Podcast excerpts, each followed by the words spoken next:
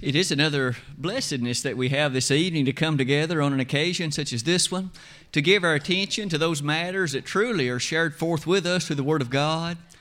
And Brother Harold just read for us a moment ago from Isaiah 55, verse number 11, in which God there promised that His Word would not return unto Him void, but that it would accomplish that, in fact, that pleased Him. This evening, as we give the next thought in our series of lessons on Bible translations, we in fact come to the fourth installment of that series. And in fact, by way of review, here are just a few of the things we have encountered previously. We have learned, first of all, how important it is to give thought to the nature of translations, the blessedness that they can be to us, allowing us to read the scriptures in a language such as English, despite the fact that that was not the original languages in which the uh, scriptures were in fact given. We've also seen along that same line how eternally significant it is that God's Word be handled rightly and that those translators take seriously the charge and the labor that is set before them. As you can see about the middle of that slide, we also saw the incredible danger and somewhat the shocking reality how that one can obtain Bibles that teach almost what doctrine you would prefer it to teach, rather than that doctrine that God, in fact, set forth from the halls of heaven. With those said, one of the next things that we, in fact, did was convince ourselves of the reliability of the original autographs. And with that, we then last week looked at two particular translations. On the one hand, we looked at the so called Good News Bible and learned it really wasn't so much good news given the nature of what it presented. And we also looked at the Cotton Patch Bible and also found there were great problems associated with it. And thus, we concluded that those two would not be cataloged as reliable, those that would be trustworthy for personal study or to recommend to others. Tonight, let us look at some more translations. You'll notice at the bottom, we're going to look at the LBP as well as the NEB. And in addition, along the way, we'll also give thought to their successors. So, in a way, we will look at those two and those that, in, in fact, over the years come from them. As we give thought again to these matters of the translations of the Word of God, our sole interest is again to make comparison or thought as to were those translators operating under the principle of a word for word translation or were they rather operating on a methodology of equivalence dynamically? That is to say, interpreting it or what they thought it was teaching and setting that forth as the things contained in God's Word. As we look at that LBP, you'll notice that is the Living Bible Paraphrased, is in fact what that stands for. And it was an exceedingly popular translation and version some years back. I have written there at the top just a few of the features about it, of which might be of interest to us.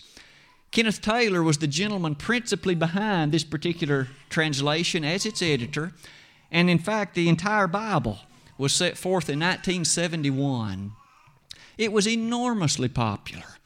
As you can see, partly that great popularity came from the nature that Billy Graham was a tremendous supporter of it quite often he would give these particular Bibles away at the crusades he would participate in and conduct. And as such, he even openly and publicly endorsed it. And as you can well imagine, given his popularity himself, many of these also became exceedingly popular.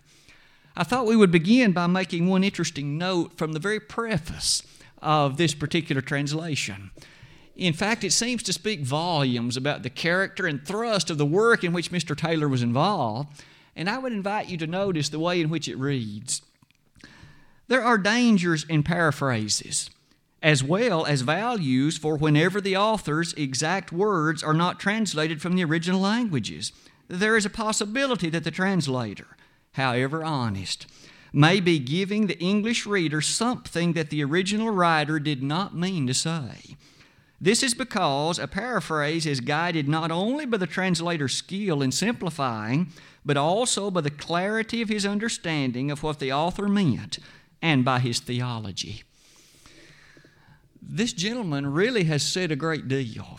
He has, in fact, thrown up a tremendous number of red flags, asserting that a paraphrase is dangerous because it relies not certainly only on the original text, but on the author's theology and on the author's understanding of the context and circumstances that are in that location in the Scriptures. All of us would wholeheartedly concur with the warnings that he has asserted, but yet he did proceed to put together this particular LBP. And as he did so, let us look at just a few of its passages and see if we can draw some conclusions about the nature of this living Bible paraphrased. First of all, this particular paraphrase, this LBP, overwhelmingly teaches what you and I would recognize as premillennialism. In fact, it is thoroughly ingrained in it, and that seems to have been the operating principle on which Mr. Taylor, as far as theology, approached several passages.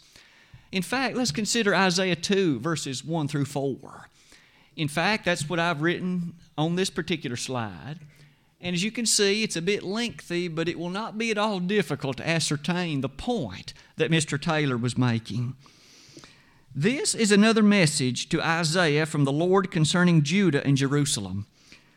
In the last days, Jerusalem and the temple of the Lord will become the world's greatest attraction and people from many lands will flow there to worship the Lord. Come, everyone will say, let us go up to the mountain of the Lord, to the temple of the God of Israel. There he will teach us his laws, and we will obey them. For in those days the world will be ruled from Jerusalem. The Lord will settle international disputes. All the nations will convert their weapons of war into implements of peace. Then, at the last, all wars will stop and all military training will end. O Israel, come, let us walk in the light of the Lord and be obedient to his laws. It's not difficult at all to ascertain the thrust of that passage. When Mr. Taylor has gone so far as to say the world will be ruled from Jerusalem, and when he has gone so far as to say the Lord from that location will settle international disputes, he has in fact inserted into that passage in Isaiah chapter 2 what in fact was not even close to being there. He has taken a passage that foretold the grandeur, greatness, and majesty of the church and turned it into a premillennial passage. In so doing, of course, he erred greatly. I would ask you to also notice in 2 Timothy 4, verse 1, a passage, of course, found much later in the New Testament era. That is a passage with which we are certainly very familiar. In fact, on that occasion, Paul, in writing to Timothy, said, I charge thee therefore before God and the Lord Jesus Christ, who shall judge the quick and the dead at his appearing and his kingdom. Having given some thought to that rendition of that passage, listen to how Mr. Taylor translated it. And so I solemnly urge you before God and before Christ Jesus, who will someday judge the living and the dead when he appears to set up his kingdom. As if at that time the kingdom was not yet set up, as if at that time the kingdom had not been established, when that runs counter to the thoroughness and appreciation of what is found throughout the New Testament passages. Christ set up his kingdom long before the events of 2 Timothy 4 1. In fact, isn't it amazing that in Colossians 1:13, Paul in writing to the church in Colossae said, "You have been translated into the kingdom of God's dear son." Christ's kingdom thus was already an establishment, but yet Mr. Taylor gave the definite impression that the kingdom would not be established until Christ comes back the second time as we can already see, this translation appears to have definitive problems with agreement, not only to the sacred text, but also to a host of other New Testament passages. But let's consider yet another issue that could well be raised relative to the Living Bible paraphrase. May I submit to you, this particular translation teaches the doctrine of original sin. In fact, let's look at the way in which the passage was rendered, and then we'll discuss more thoroughly what is meant by that which I put in quotation marks original sin. As you can well see in Psalm 51, verse 5, Mr. Taylor has this rendering of that passage. But I was born a sinner. Yes, from the moment my mother conceived me. And there we have it that Mr. Taylor asserts that he was born, he entered this world as a sinner. It's clear, again, that he was laboring under that impression.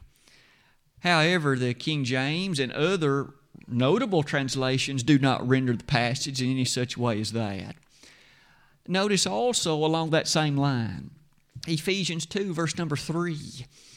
Again, drawn from the New Testament, drawn from the writing of the Apostle Paul, drawn from that epistle written to the Ephesian brethren.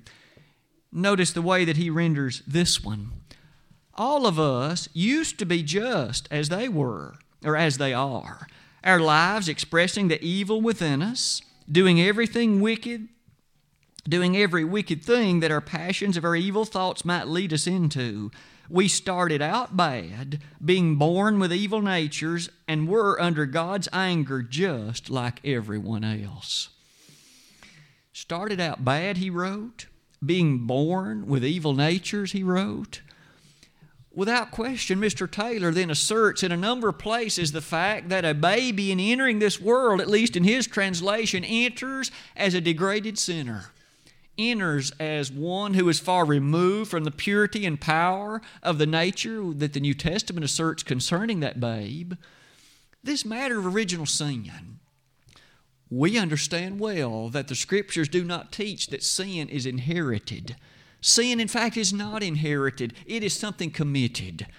In 1 John 3, verse 4, whosoever sinneth transgresseth also the law, for sin is the transgression of the law. And thus we learn sin is never inherited.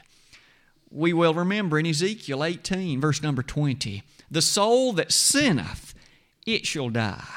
The Son shall not bear the iniquity of the Father, neither shall the Father bear the iniquity of the Son. But the righteousness of the righteous shall be upon him, and the wickedness of the wicked shall be upon him. In all those passages, as well as a whole host of others, it's easy to see that sin is not inherited. It is that which I'm guilty of when I commit it. And the same, of course, is true for all other individuals. And thus, a baby is not born in sin. Is it not written for us in Ezekiel 28 15? Again, written long in the days of the Old Testament, but yet that which presents the lovely truth on this point.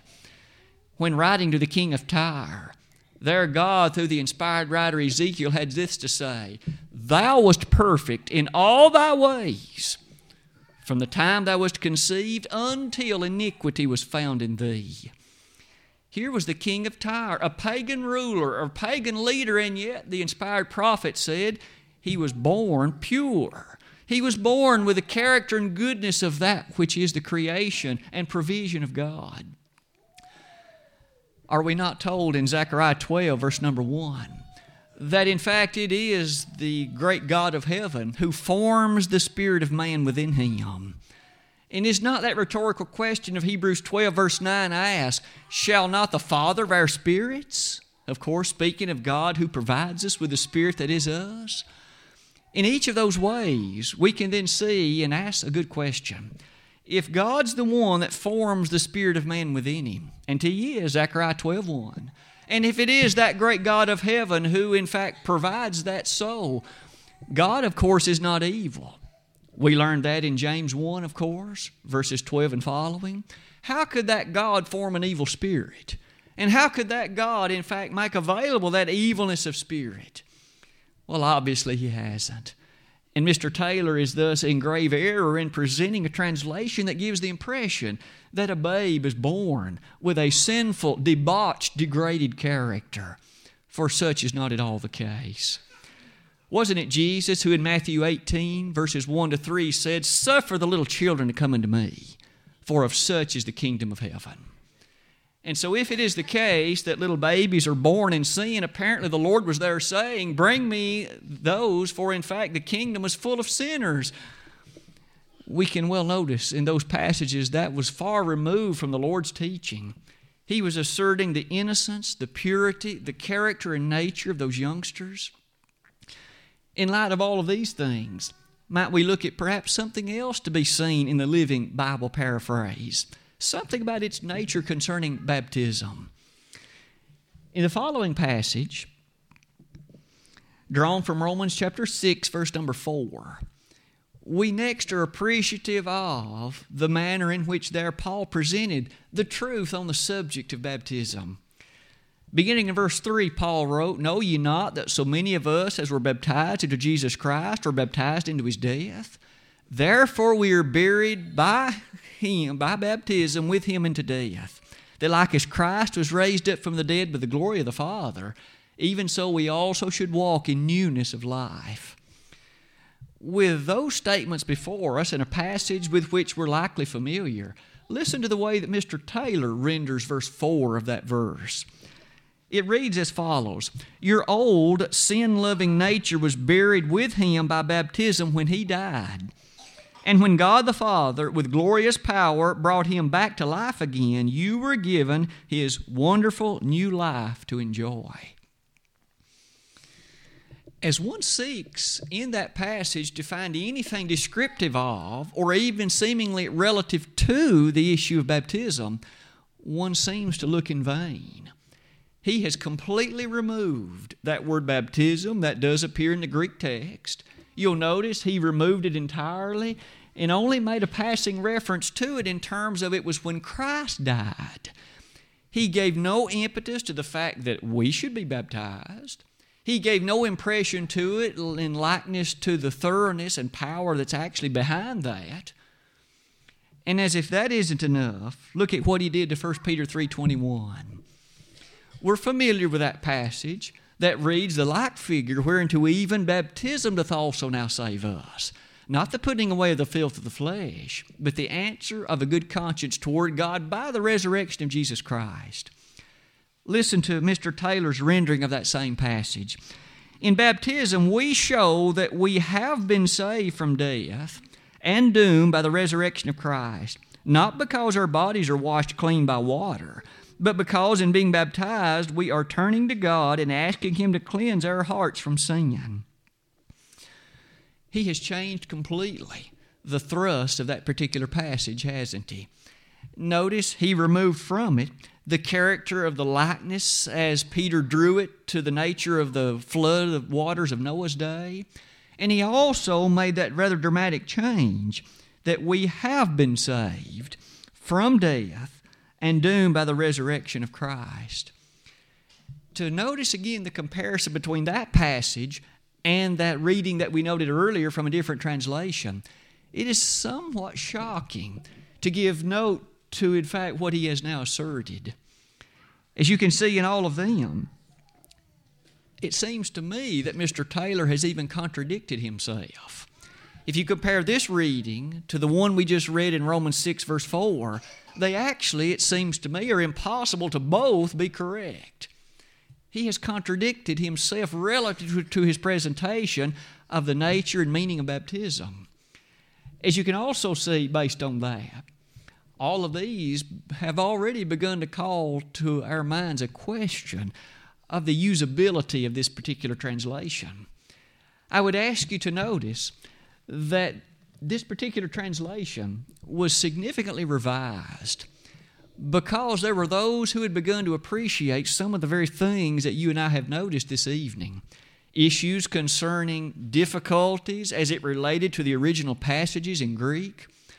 And so a significant revision was undertaken in 1996. You'll notice that particular translation, this revision, if you will, is called the NLT, the New Living Translation it might in fact be worth our while, at least in passing, to notice a thing or two about it. I have quickly, though, noted this. It really is merely a revision.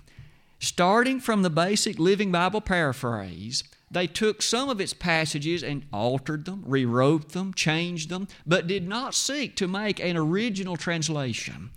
It was merely only a revision, and thus many of the errors present in the LBP are also found in this translation described as a New Living Translation.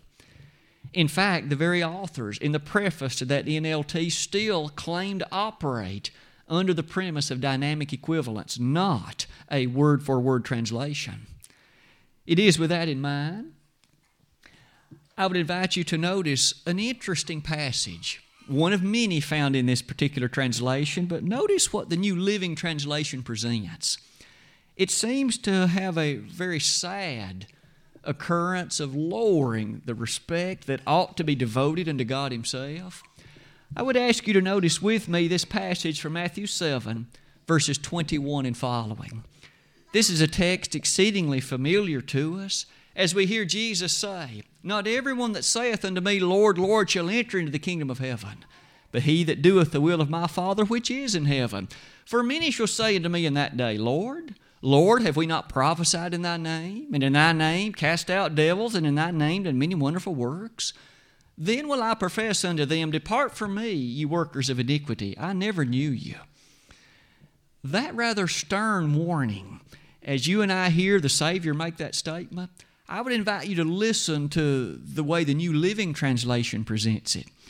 I've written it there for your consideration, but this is the way it reads Not all people who sound religious are really godly. They may refer to me as Lord, but they still won't enter the kingdom of heaven. The decisive issue is whether they obey my Father in heaven. On Judgment Day, many will tell me, Lord, Lord, we prophesied in your name and cast out demons in your name and performed many miracles in your name. But I will reply, I never knew you. Go away, the things you did were unauthorized. Again, some significant changes have taken place. First of all, I would ask you to notice one of the statements at the outset.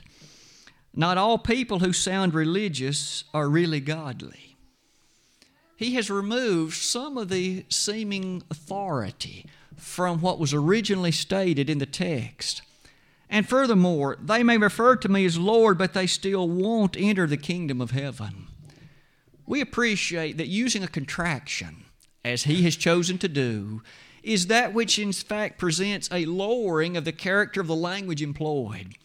We understand the usage of contraction and they have their place, but not in something along the lines of the inspired and sacred Word of God. As if that isn't enough, notice how he continues. Lord, Lord, we prophesied in your name and cast out demons. But then he replies, I never knew you. Go away. The things you did were unauthorized. We remember now the other translations with which we're a bit more familiar. Depart from me, you workers of iniquity. I never knew you. Where is that aspect of this text at all? He says, I never knew you go away. The things that you did were unauthorized.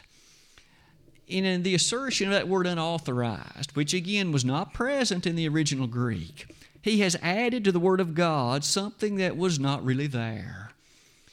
You'll also notice with me Genesis 3, verse number 13. Going back to the opening book in the Bible. What have these done with the New Living Translation? That was the occasion in which we remember Adam and Eve were guilty of the sin in the Garden of Eden.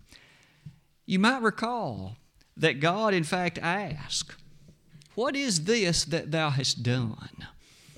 When they had partaken of the forbidden fruit, and God, of course, appeared to them and, in fact, asked them that very penetrating question What is this that thou hast done? Notice how that is rendered here. How could you do such a thing? Sounds more like what a parent might say to a child, not what the Almighty God said to Adam and Eve on that occasion.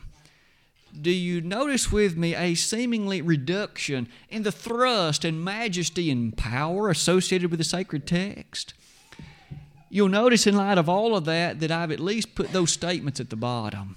Whether it be with regard to the New Living Translation or whether it be with regard to the Living Bible paraphrased, it would seem we would not be able to recommend these for ourselves in light of personal Bible study or for others because these are just a sampling of the things that could have been listed concerning the changes and the way in which the Word of God was supposedly presented. Beyond those, what about another translation this evening? Even beyond this Living Bible paraphrased, what about the New English Bible, the NEB? What might we say about it? And would it be a reliable, trustworthy one? Would it be one we could recommend for ourselves or, in fact, for others? We might well begin with some initial notes about the translator, or at least the chairman of the translation committee. His name was C.H. Dodd, And you'll notice that the New Testament was first presented in 1961. The entire Bible followed some nine years later in 1970. With regard to this, I would quickly point out that the other writings of Mr. Dodd, in fact, seem to read more closely akin to those of an infidel than to those trusted with producing a proper translation of the Bible. In fact, you'll notice that one of the statements that Mr. Dodd himself made is this namely, that a Bible translator has an impossible task. Those are his words. He considered the challenge and charge and labor under which he produced this as really an impossible thing. And as if all of that wasn't enough, he is on record as saying he does not believe that Moses wrote the first books in the Bible. In fact, he isn't even convinced there was a man who ever lived by the name of Moses as the Bible would describe him. This is a gentleman, you see, overcome, it would seem, with some of the more modern redactic approaches to the Scriptures. And as such, he isn't even convinced, you see, of what the Lord said in John chapter 5 when he said that Moses wrote it. Thus, he must certainly be calling into question much of what the Lord stated in terms of his identification of and approach to so much of what was written in the Old and New Testaments alike. I've actually presented one of the statements found in the introduction to that New English Bible. It reads as follows But if paraphrase means taking the liberty of introducing into a passage something which is not there, to elucidate the meaning which is there, it can be said that we have taken this liberty only with extreme caution, and in a very few passages where, without it, we could see no way to attain our aim of making the meaning as clear as it could be made. Taken as a whole, our version claims to be a translation so far as we could compass it. And out to the side, I've written the word dangerous, for he admitted it himself introducing into a passage what really was not there. Obviously, the goal behind such, in his own words, is to elucidate what he perceives the meaning of the passage to be. But again, it's based on his perception. It's based on his theology. It's based on his understanding of, based on his knowledge of the Bible, what that passage would be asserting. That, my friends, is dangerous. For we're reading then in those instances what he and that translation committee thought the text said, not what God actually said. In light of all of that, let's look at just a few of the passages relative to this New English Bible. First of all, what does it do with respect to members of the Godhead?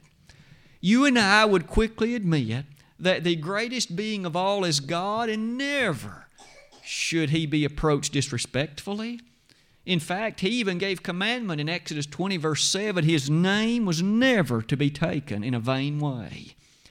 And yet, I wonder what would thus it mean if one were to purposefully remove references to God as they would ordinarily have occurred in the Bible? Let's notice, in fact, this text in Genesis chapter 1, opening passage in the entirety of the Word of God. We well know that that in the King James translation reads as follows in the beginning, God created the heaven and the earth. And the earth was without form and void, and darkness was upon the face of the deep, and the Spirit of God moved upon the face of the waters. Listen to the rendering that this NEB has set forth. In the beginning of creation, when God made heaven and earth, the earth was without form and void, with darkness over the face of the abyss, and a mighty wind that swept over the surface of the waters. What has this translation committee done? That latter reference, of course, is the one that throws up such a quick observation to you and me. When there the text, of course, for us reads, the Spirit of God moved upon the face of the waters, and they, he said, they said it was a mighty wind instead. The power of the Holy Spirit, the operation of and the efforts of, reduced to a wind as if that weren't enough. In Isaiah chapter 9, verse 6, that passage we often recognize to be so great in terms of appreciating, for unto us a child is born, unto us a son is given. And then various descriptive names of this Son Wonderful, Counselor, Father, Mighty God, Prince of Peace. I wonder if you'll notice, look at what Isaiah 9 6 and how it reads in this translation. For a boy has been born for us, a son given to us to bear the symbol of dominion on his shoulder. And he shall be called in purpose wonderful, in battle godlike, Father for all time, Prince of Peace. You'll notice he removed one of the descriptive names given in that listing. And as you give some thought to, in fact, the way this is presented, you and I see that in Isaiah 9 6, it points directly to Jesus. The coming of the Christ, the efforts, and the kind of individual and kingdom that he would have. And yet, one would have difficulty finding all of that majesty in the passage that you and I just noted. As you can see, this particular approach in this NEB is such that some of these matters concerning the very nature and presentation of the very members of the Godhead are in fact called into question. Perhaps one should give some thought to Pentecostalism, for it seems thoroughly ingrained in his presentation, in its presentation of the 14th chapter of 1 Corinthians. In fact, at this point, I've simply given one verse, but I would ask you to notice already at the very end, many, many times in this chapter, but notice the way this one verse at least reads. When a man is using the language of ecstasy, he is talking with God, not with men, for no man understands him. He is no doubt inspired, but he speaks mysteries. Listening to that, one has the def- definite impression that those tongues that were so often referenced in 1 Corinthians chapters 12 through 14 were in fact this ecstasy variety of language in which no human could understand it. That's what he said. Only God does. But again, that is nowhere near the character of those tongues as they're referenced and identified in the New Testament. Those tongues were the capability of speaking in a foreign language, a language someone on earth could understand a language that individuals were able, in fact, to understand, to produce from, and to obey. It was not a language that one would call an ecstatic variety of language, as those in the Pentecostal movement might, in fact, refer to them today. As if all of that weren't enough. Notice, in fact, how Matthew 16 18 is rendered. This is a particularly telling passage, as it describes, of course, that marvelous occasion when, in the coast of Caesarea Philippi, Jesus had a conversation with Peter. It was in light of that conversation that we encounter that interesting passage when we find Jesus saying, Thou art Peter, and upon this rock I will build my church, and the gates of hell shall not prevail against it. And I will give unto thee the keys of the kingdom of heaven, and whatsoever thou shalt bind on earth shall be bound in heaven, and whatsoever thou shalt loose on earth shall be loosed in heaven. Without looking at all of that, I would invite you to notice the way Matthew 16 18 reads in the NEB. It reads, And I say this to you, you are Peter, the rock, and on this rock I will build my church, and the forces of death shall never overpower it. I would ask you to notice that those translators chose to use an appositive. You are Peter, there's a noun identified. Following that, set off with a comma, is the phrase the rock, completely equating Peter and the rock on that, equa- on that occasion. And then he says, And on this rock I will build my church. As if to say, Peter was the bedrock foundation for the church, as if to say that he was, in fact, the key on which the entirety of its doctrine would, in fact, rest. But we understand that wasn't what the Lord said. He, in fact, did not say on Peter that was done. Grammatically, it simply is impossible. For you and I will remember that when Jesus said, Thou art Peter, and upon this rock I will build my church, that word Peter in Greek is in fact a masculine noun. However, that word rock he used next was feminine. He was not referring to Peter. And it was not on Peter that the church was built. We know it was that marvelous confession that Peter had just uttered Thou art the Christ, the Son of the living God. You'll notice all of that is called into question, and so sadly and so tragically so. Perhaps you'll notice there were those who began to appreciate some of the difficulties surrounding this New English Bible. And so it too underwent a revision. In 1989, the revision produced what is called, out to the right, the Revised English Bible, sometimes simply uh, recognized as the REB. I would again ask you to notice that since it was merely a revision of that which was already an error, it still has many of the same problems and many of the same issues that you and I would have listed with respect to the NEB. Among many that might have been listed, still Isaiah 9 6 is a shame. In fact, in that word, in that particular passage, they have removed the word God again and replaced it with the word hero. And we understand that that simply is a sadness beyond description. Beyond all that, we might make a brief conclusion. Both the NEB and the REB, thus, are not word for word translations. They merely, again, at best, are dynamic equivalents, and we've already learned that those are problematic. And so, in summary to tonight's lesson, as we've looked at these four translations, we might well summarize it the following way. The issue of discussing translations is significant and important and worthy of our attention because, after all, our eternal destiny hangs on our obedience to that which is the Word of God and not the Word of men. As we've looked at our previous translations, the Cotton Patch Version, the Living Bible Paraphrase now tonight, as well as this particular New English Bible, we have found some very concerning problems. So much so that, again, we would state these are not reliable.